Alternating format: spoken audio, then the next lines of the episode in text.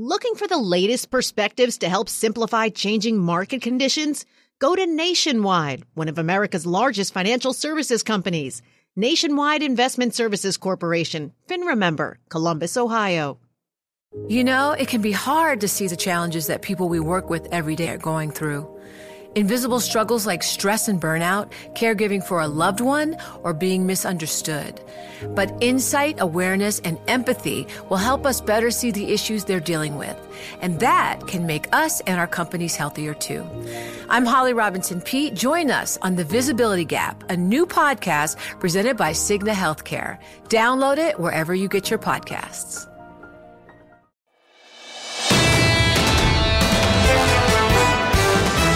This is the Bloomberg Surveillance Podcast. I'm Lisa Abramowicz along with Tom Keene and Jonathan Ferro. Join us each day for insight from the best in economics, geopolitics, finance, and investment. Subscribe to Bloomberg Surveillance on demand on Apple, Spotify, and anywhere you get your podcasts, and always on Bloomberg.com, the Bloomberg Terminal, and the Bloomberg Business app. Let's get to the conversation and started this morning with Lori Calvasina, Head of US Equity Strategy over at RBC Capital Markets. Lori, good morning to you. Let's start with that move in crude. Is that a wrinkle in the soft landing dream? Crude getting back to 90 again? Well, thanks for having me as always, John. I think there are so many wrinkles right now. I think you can add this uh, to a conflicting cross current list. Um, on the one hand, I think the last thing consumers need at this point in time, especially as we're heading into the student lending issue, which is you know, engendering a lot of uncertainty on the street is a spike in oil prices and gas prices. On the other hand, if we get the energy sector working, and I think that happens happens as oil prices move up, um, that does you know potentially spark a shift out of growth and back into value in more cyclical parts of the market. Um, so I think wrinkle uh, is definitely a good way to describe it. Well, United Airlines might have a problem. Look at these numbers: jet fuel prices climbing over 20% since the middle of July, seeing third quarter all-in fuel price from 2.95 to $3.05 a gallon. Bramo, this is going to hurt individual companies, particularly the airlines. Well, and not just hurt, but also raise a question of are they going to try to pass it along to consumers, right? These are sort of the knock-on effects of higher oil prices that could percolate into inflation more than just higher crude prices. Lori, do you see any challenge to the soft landing thesis in the price action, whether on the heels of higher crude prices or just because there is such acceptance of this beautiful Goldilocks scenario? Well, one of the things we've been talking to clients about, you know, the last few weeks and got into a deep discussion about this with someone yesterday is the buffers for consumers, I think are far greater than people have anticipated. So I'm still in the soft landing kind of Goldilocks camp. One of the things we've talked about a lot with people is if you look at the effective rate on mortgage debt outstanding, at the end of the second quarter, it was still about 3.6% so everyone talks about the savings rate, right, which got you know pulled down. Now it's actually creeping back up again. But I've been telling people that's not the only buffer out there. Um, we're still really benefiting as consumers from this era of low interest rates. And yes, things are starting to shift in a different direction. But I think that buffer has been un- underappreciated, to be honest. An update from Alaska Air as well, Lori, not just United Airlines. This headline crossing in the last minute or so. Fuel prices have increased considerably in the past few weeks. They now see third quarter fuel costs per gallon of about $3.15 to $3.25. So clearly a problem for the airlines. Lori, but maybe in your mind, not a problem for the consumer. Now, some people pointing to that positive real wage growth we might start to get going into year end and perhaps into 2024 as well. Consumer discretionary has been a big theme for a lot of people, Lori, in certain parts of that sector. I'm thinking of the airlines. I'm thinking of the cruise lines as well. Is that kind of spending, Lori, in your mind, set to last into year end? So I, I, would say let's separate the airlines somewhat from the consumers generally. If you look at airline earnings revision trends, they've actually been pretty peaky, um, suggesting that maybe sentiment from an earnings perspective had gotten a little bit stretched on that side. So I would maybe put those into a separate category. I did notice in our weekly, we are still tracking the TSA data, a couple of COVID uh, high frequency indicator holdovers, and we've started to see some weakness on that. So I think that is something to keep an eye on here. But I do think generally this idea that consumers are tired of all these goods, they have too much stuff in their houses and basements, and they want to get out and live their lives again. Um, I do think that there are still some tailwinds there. Now, is that going to slow down? We are definitely seeing, if you look through a variety of earnings calls, companies saying consumers are becoming more cost conscious. They they are pushing back. Um, they are adapting to this intense price environment around them. So I would say expect some moderation. You know, from my seat, I wouldn't see that as reason to panic, though. I'd see that as, as evidence of rationality, to be honest. But Lori, just to build on that, there is a question, especially as we see Alaska Air and as we see United Air talk about higher fuel prices, how much they can pass that along to the consumer. You're saying there is price sensitivity increasingly uh, showing itself. Is this just going to end up showing itself in margin compression? I, think that's a great point, Lisa. That's another hot topic we've been having with clients in our conversations lately is what's going to happen to margins next year. I've got a tiny bit of margin contraction baked into my earnings forecast, and that stands in contrast uh, to the street numbers, which are anticipating a bit of expansion. One of the things we've told people is that as inflation comes down, companies are going to lose the, the sort of justification for passing through these price increases. And that ends up impacting revenues. The flow through to margins in my back testing, at least, is not completely clear. I think there, you know, there are soft offsets like management ability to kind of manage through, cut costs in various places. So margin data is very, very messy to forecast. But I will tell you that I, I really see in my model evidence that as pricing comes down, as inflation comes down, it is a bigger hit to revenue growth than most people understand. And I think that's one of the new narratives people are going to have to be discussing as we start to formulate 2024 outlooks. Lori, I've got to squeeze this in. The headline of your piece overnight, there are tactical problems with the growth trade. What are those tactical problems? Crowding, overvaluation, earnings dominance is eroding. It's that simple. It has been outperforming for very good reasons. We're staring down the barrel of what's probably a sluggish economy for quite some time, but that is priced in. It's just a plain old-fashioned, overvalued, crowded trade right now. Lori Calvasina of RBC Capital Markets. Lori, thanks for the update from the RBC desk. Joining us now is someone who always has incredible insights. We loved catching up with her over in Jackson Hole. Nela Richardson, chief economist at ADP, with a real insight into just how much ammunition, firepower a lot of the consumers have. And Nela, throughout the morning, John and I were talking about this real income increase that we're seeing across the board. And I'm wondering, from your perspective, how much is that going to fuel the next wave of consumer spending in a way that maybe isn't being fully appreciated? Hi, Lisa. Good morning. Good to see you. Yeah, real wages going up is a great thing. It's a great thing for workers. But I think it's very important to provide context to that number because uh, the thing about inflation, and I know this sounds very obvious, is that prices generally go up. But when it comes to core inflation, they don't come back down. And so we're still looking at higher prices from the consumer perspective. And where you've seen the wage growth is for predominantly low pay jobs. Um, and so that, by our estimate, is about $5,000 over the course of a year and a half of double digit wage growth for this particular sector. $5,000 after tax doesn't buy a lot of eggs, uh, oil, uh, higher rent prices and medical care. So you have to put this in the context of the consumer household budget as well. It's really important to look at it that way, especially in light of what we've been talking about also this morning a lot, which is oil prices and gasoline prices, diesel, all of it heading higher and significantly so.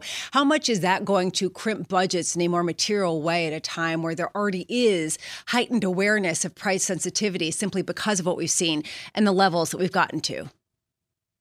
Oil prices going up, even for a short time, just complicates this narrative for the Fed, right? It's the one part of the economy we, we thought we've we've had under control that higher oil prices wasn't going to spill over into transportation costs or goods production. But yeah, the specter has risen again. And so now we know even if they the oil prices go down in the short term, they're always there, not quite asleep, and they could peak up. In terms of the consumer budget, we're back to school, we're back to work, we're back to commuting, and and so those oil prices are are not going to be something that consumers can skirt around, even if there's more work, remote work than there used to be. And we were talking about this in light of some of the warnings from the likes of United Airlines and Alaska Airlines and Southwest saying that their energy prices have increased dramatically, which is not shocking considering what diesel has done. How much can they pass this along to consumers that already are starting to push back?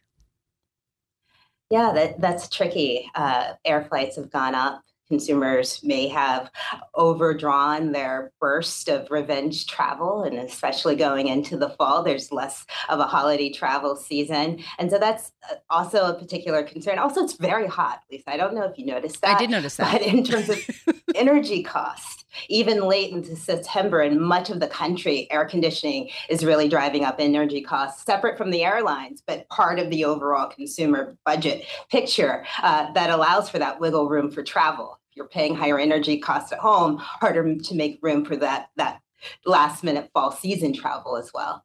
Although I will say that recently, just anecdotally, talking about the beige book and anecdotes, I will say that going into stores, I've noticed that people are actually air conditioning less. And I wonder how much it's to save costs because sometimes you go in and it's still really hot. Anyway, I digress. I'm wondering um, from your vantage point going forward, a lot of people are looking at Friday's jobs report and saying it was Goldilocks. It basically get, gave the Fed a free pass to remain on hold. And then bond yields rose. They rose on Friday and they rose again yesterday. People saying it was technical, people saying it's because maybe the Fed would pause and then there'd be a reacceleration of inflation. How would you describe the labor data that we've been getting, both from ADP as well as from the government, in terms of is it really Goldilocks? You know, we're in a labor market that is, in some sense, Goldilocks. We're seeing wage pressures start to decline and moderate. We're still seeing solid job gains. But within that overall macro picture, it's a highly fragmented market. It's a market that has seen a lot of churn uh, and continues to see elevated churn. Uh, and within all of that, there's a lot of inefficiencies. And so, really, I think that the Fed's job now is much more complicated. When inflation was super high, it was easy to know what monetary policy was supposed to do.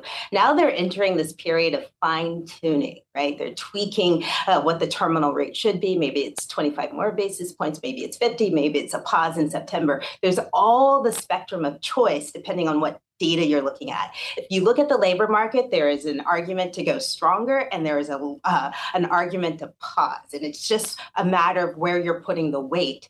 Uh, are you putting it on the unemployment rate? Are you putting it on wage growth? And that is going to be something that the Fed is going to have to feel out in all of this data. What happened to all the layoffs, the white collar layoffs that people were talking about a year ago?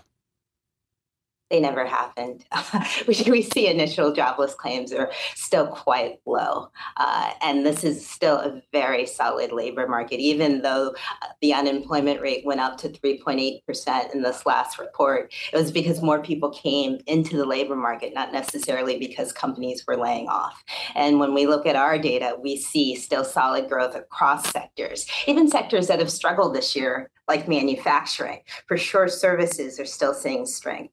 And so, yeah, if you're looking for bad news on the economy, I encourage you to look elsewhere because the labor market is not the source of it right now. Which a lot of people are saying is the reason why there is going to be ongoing strength. Nela Richardson, chief economist at ADP.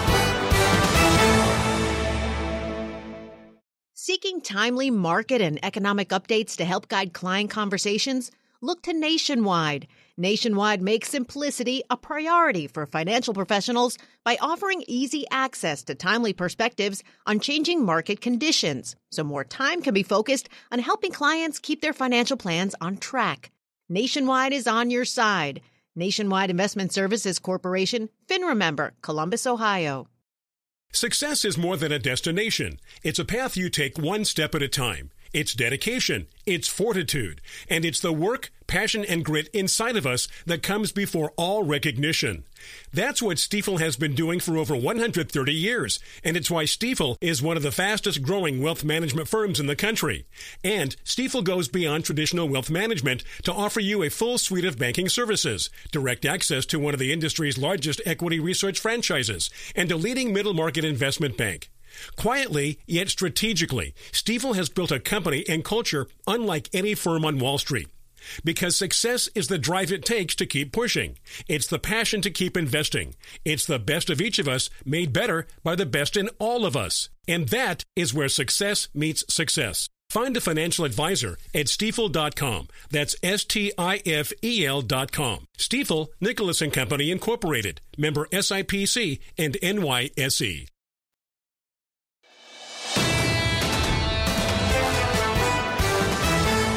Kevin Book joins us now, Managing Director of Research at Clearview Energy Partners. Kevin, what is crude doing in the 80s with oil production in America at 12.8 million barrels a day?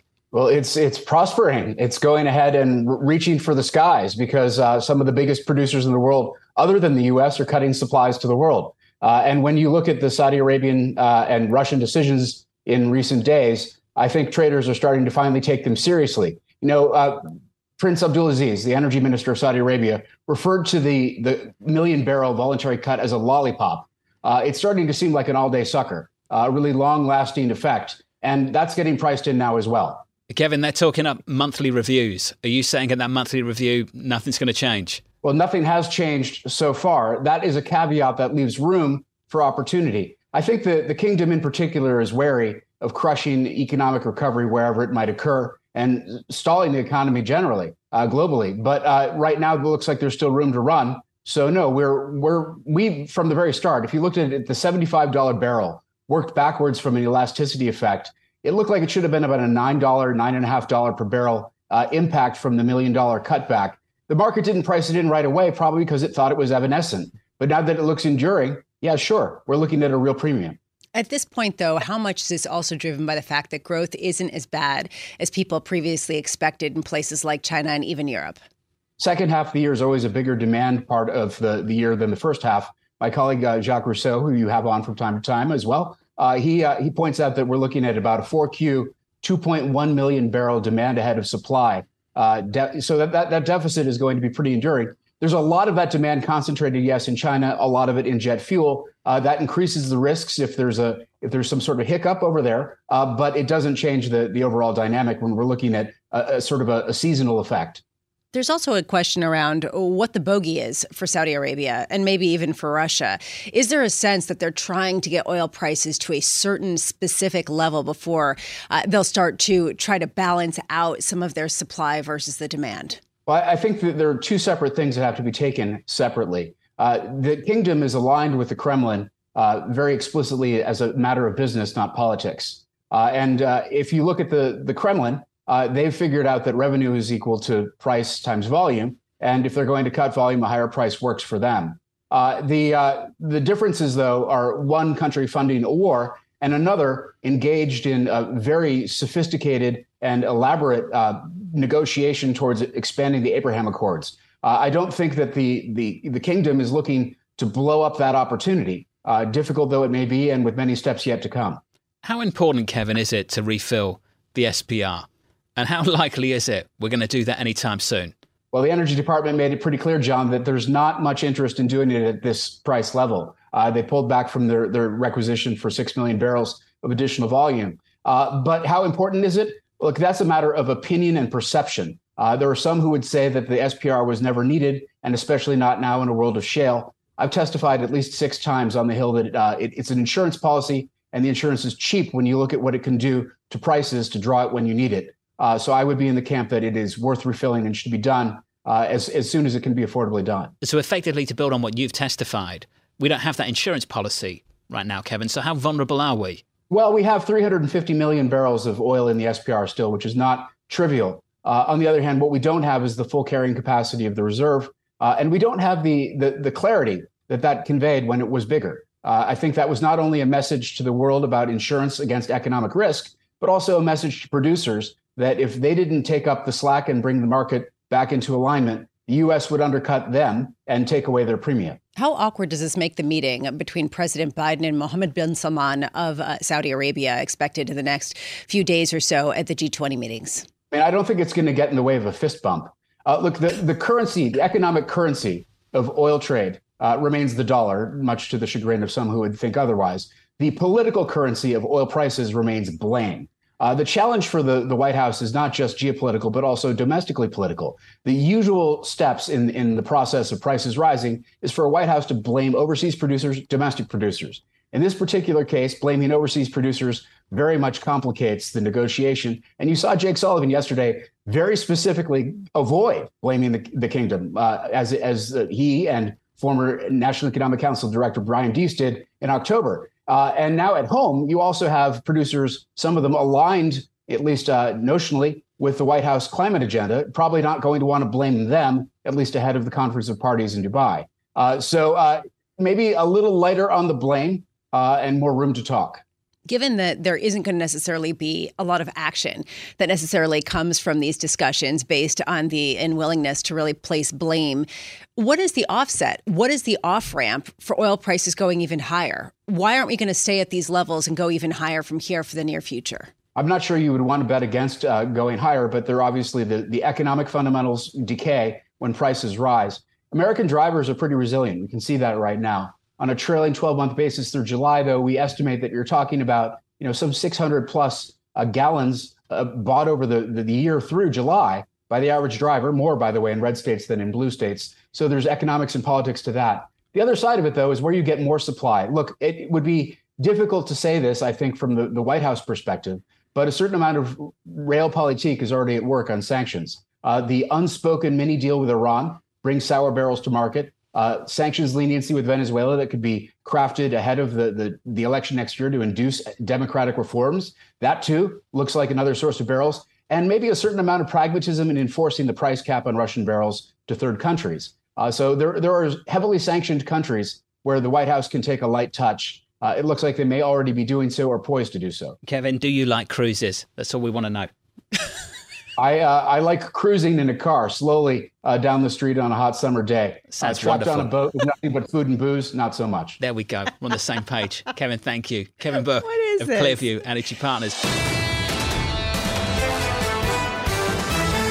Alan Ruskin joins us now, Chief International Strategist over at Deutsche Bank. Alan, talk is cheap. Japan is talking a lot. Will verbal intervention work?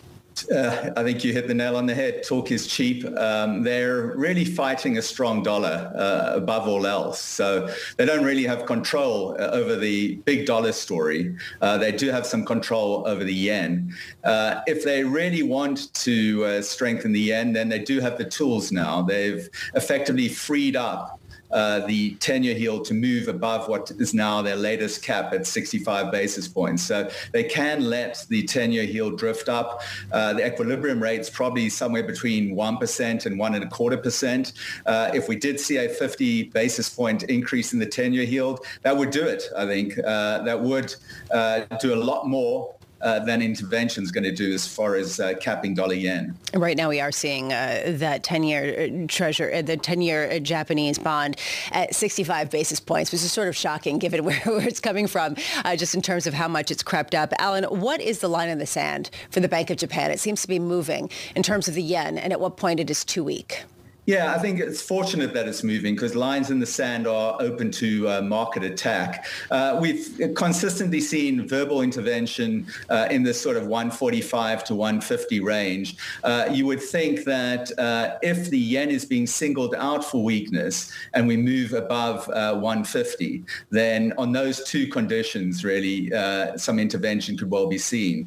but I think it's going to need to see something a little bit different from what we're seeing right now, which is the yen being singled out uh, for weakness. Uh, in general, you know, we're seeing a lot of other currencies under the cosh. Uh, you know, China, same sort of story in, in some sense.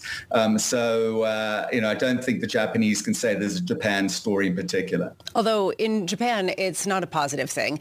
They don't want to see a currency that's this weak. Over in China, there's a question of maybe they want a weaker currency. Maybe that will actually help juice growth growth by uh, increasing exports. At what point is a weaker yuan a positive for China versus something they want to intervene with? Well, I think it is a positive. Um, the authorities might, you know, look at it somewhat differently. You know, there are all sorts of things like national pride that get roped into uh, views on the exchange rate. But I think if you looked at uh, the pure economics, uh, you'd say, look, China's facing deflation in its asset markets. It's facing disinflation in its goods market. Uh, the exchange rate is a very natural safety valve uh, to allow for policy easing that you can't inter- in- enact anywhere else. Um, got interest rates extremely low at the moment. You've got uh, liquidity on the soft side. So the exchange rate's a natural vehicle, I think, uh, to actually ease up. Alan, if there are benefits from that, why are they setting such an aggressive reference rate? What do you think that's about? Concerns about the pace of the move? Yeah, I think uh, at the moment uh, it does seem like the authorities care an awful lot about uh, the levels and uh, you know the level vis-a-vis the dollar in particular. Um, you know, I think there are elements there, as I said, where uh, you know the weakness that you're seeing, uh, I think they don't really want the exchange rate to be another source of instability. And it is obviously something which uh, uh, the markets can really latch onto. It's very visible in a way in which the property sector problems are much less visible. So I think they're in some ways, trying to control the things that they think they can control for the time being, probably paying for time to some extent, because, you know, if the Fed does eventually cut rates in 2024, you do have the basis then for a somewhat weaker dollar and it takes some of the pressure off the Chinese authorities. Do you think that the dollar has appreciated so much, though, Alan, that it is pre- presenting some sort of stability risk uh, more generally? At what point, how much further does it have to go to actually shake things up just because of some of these pressures over in Asia in particular? No, I don't think it's a, stability risk. Uh, honestly, I think uh, disinflation and deflation are the stability risk. I think uh, the Chinese authorities have the capacity to manage uh, some weakness to the extent that the external accounts are still pretty strong. Exports are, are pretty much doing uh, what the rest of Asia is doing, but uh, they could be stronger. But the current account is in you know, solid surplus, and I think that's going to cushion any particular weakness. I don't think they need to be too afraid that all all of a sudden the yuan is uh, going to drop a bit precipitously. Alan, thank you, sir. On foreign exchange, Alan Ruskin at Deutsche Bank.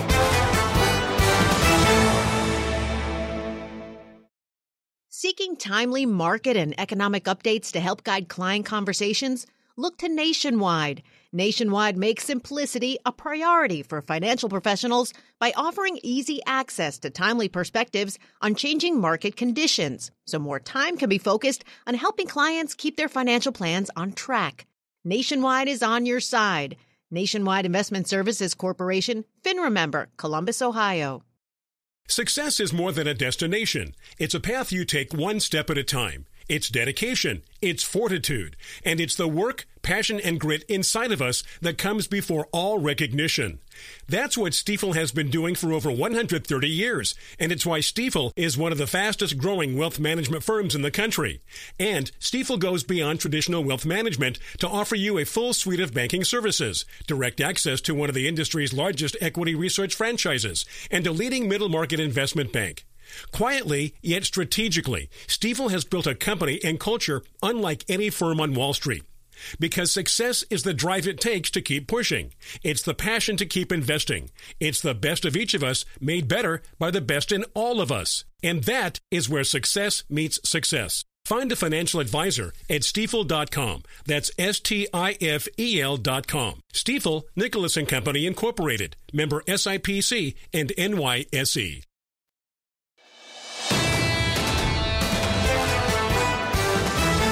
David Lebovitz is going to rescue you. Global market strategist at JP Morgan Asset Management. David, it's good to see you. Good to see you. Thanks for being with us. Let's talk about that wrinkle in the soft landing dream. It's crude back towards $90, just south of that now, through that level yesterday. How much of a problem might that be for this rally that's really stalled out recently? So I, I think that the problem it presents is that it creates a tension between the growth story and the inflation t- story that creates this tension for the Federal Reserve. And so on the one hand, we're going to see headline inflation, which is what central banks obviously target despite focusing quite a bit on, on core. You're going to see the headline inflation number begin to move higher. At the same time, you have these higher energy prices, you have the resumption of student loan payments, you have a savings rate that has dropped relatively precipitously, and you know, we, we wonder if the consumer is beginning to bend, not necessarily break, but show some signs of weakness. And this, again, creates a tension for the Fed. They want to make sure that they get rid of the inflation that's been generated over the past couple of years but they're trying to do so without causing a recession. So their job has become infinitely more difficult given this move. Bear with me here for a second. How important is it? What happens with those extra oil costs for the airline industries. In other words, if you start to see them pass it along to consumers, does that shift the conversation at the Federal Reserve in a way that it wouldn't if it started to eat into margins? So I think the the airlines are an interesting story because they've had pricing power all along, right? As people have begun to re-engage with services and, and kind of put goods off to the sides, the airlines have said, we've been able to raise prices and people are willing to pay. I don't know why you would change that in this type of environment. So I think that they're going to continue to raise prices in an effort to defend their margins, but that's going to create an inflation problem. And again, at some point here, the consumer is going to need to make that decision. Do they go on the extra trip or do they hunker down and begin to prepare for a more challenging growth environment? Do you sense a shift? And we've been talking about that this morning from this consensus around a Goldilocks and a soft landing to suddenly something more in the Neil Dutta and the Katie Kaminski camp of hold on a second. What if the Fed does pause and then they have to hike rates again next year. And all of those rate cuts that are getting priced in are absolutely off the table. Are you moving to that side at all? So I, I, think what's interesting, if we take a step back, is that at the start of the year, everything was going really well. You know, Europe avoided a recession, China reopened and had a really good first quarter. The US data was better than expected. And everybody kind of got this warm, fuzzy feeling that, that it was all going to be okay. What's happened more recently? China stalling out, Europe so showing some serious cracks, particularly in manufacturing and an inflation story that isn't really resolving itself the way that people would expect. I'm not sure that we have more clarity on, you know, where we're going to be 12 months from now, but I think you're seeing investors begin to entertain the idea that maybe a soft landing isn't a guarantee. And I think that's what's causing market volatility to pick up here. What I've uh, struggled uh, with this year, David, and we spoke, spoke to Steve Chiavarone about this yesterday. He said that when growth is scarce, you buy growth in the equity market. And I said, well, it's odd because we've had this growth rally year to date in the face of a series of upside surprises in the US economy. What is that about?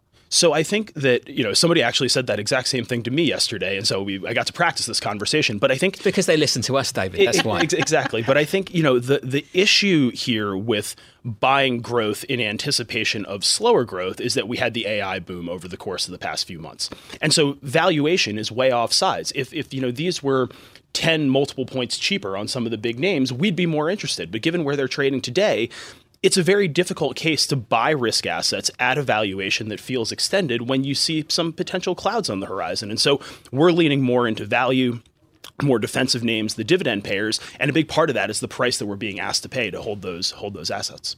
Well, are we looking also at uh, energy companies that are really going to be coming to the fore and actually becoming more popular? So, energy, you know, I, I, feel like there have been a number of false starts over the years where people get really excited about energy and then it kind of falls flat on its face.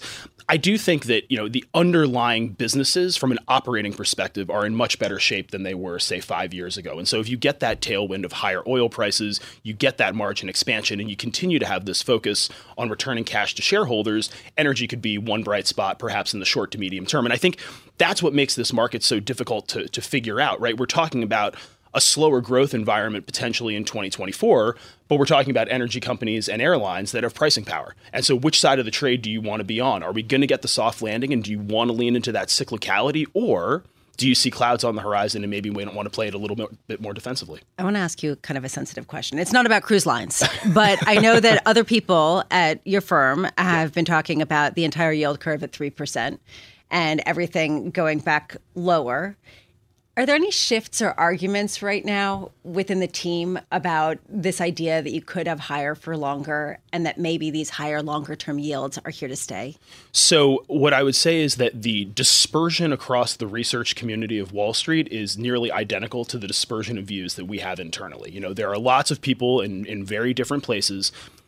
I think what the Fed would like to see over time is a positive real yield curve that slopes upward. So I'm in the higher for longer camp. And I think when they do cut, maybe they go back down to two and a half. Is two and a half really the, the neutral rate in the type of environment that we find ourselves in? I do think that we need to be prepared for an environment where rates stay higher for longer.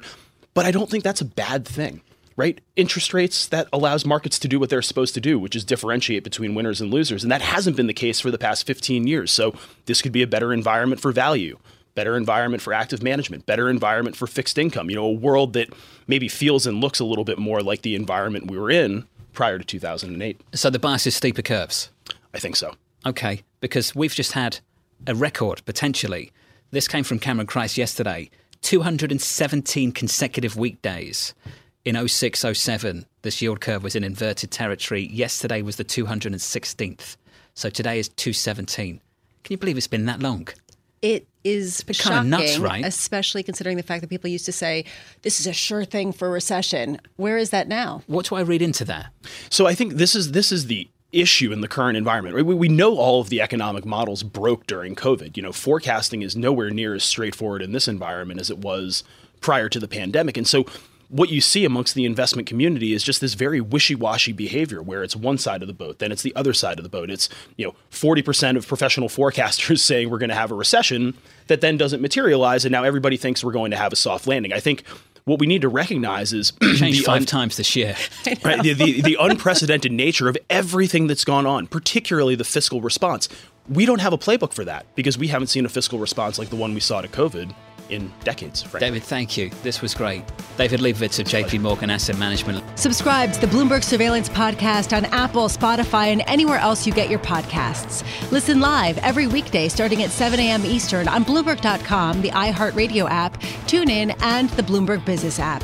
You can watch us live on Bloomberg Television and always on the Bloomberg Terminal. Thanks for listening. I'm Lisa Abramowicz, and this is Bloomberg.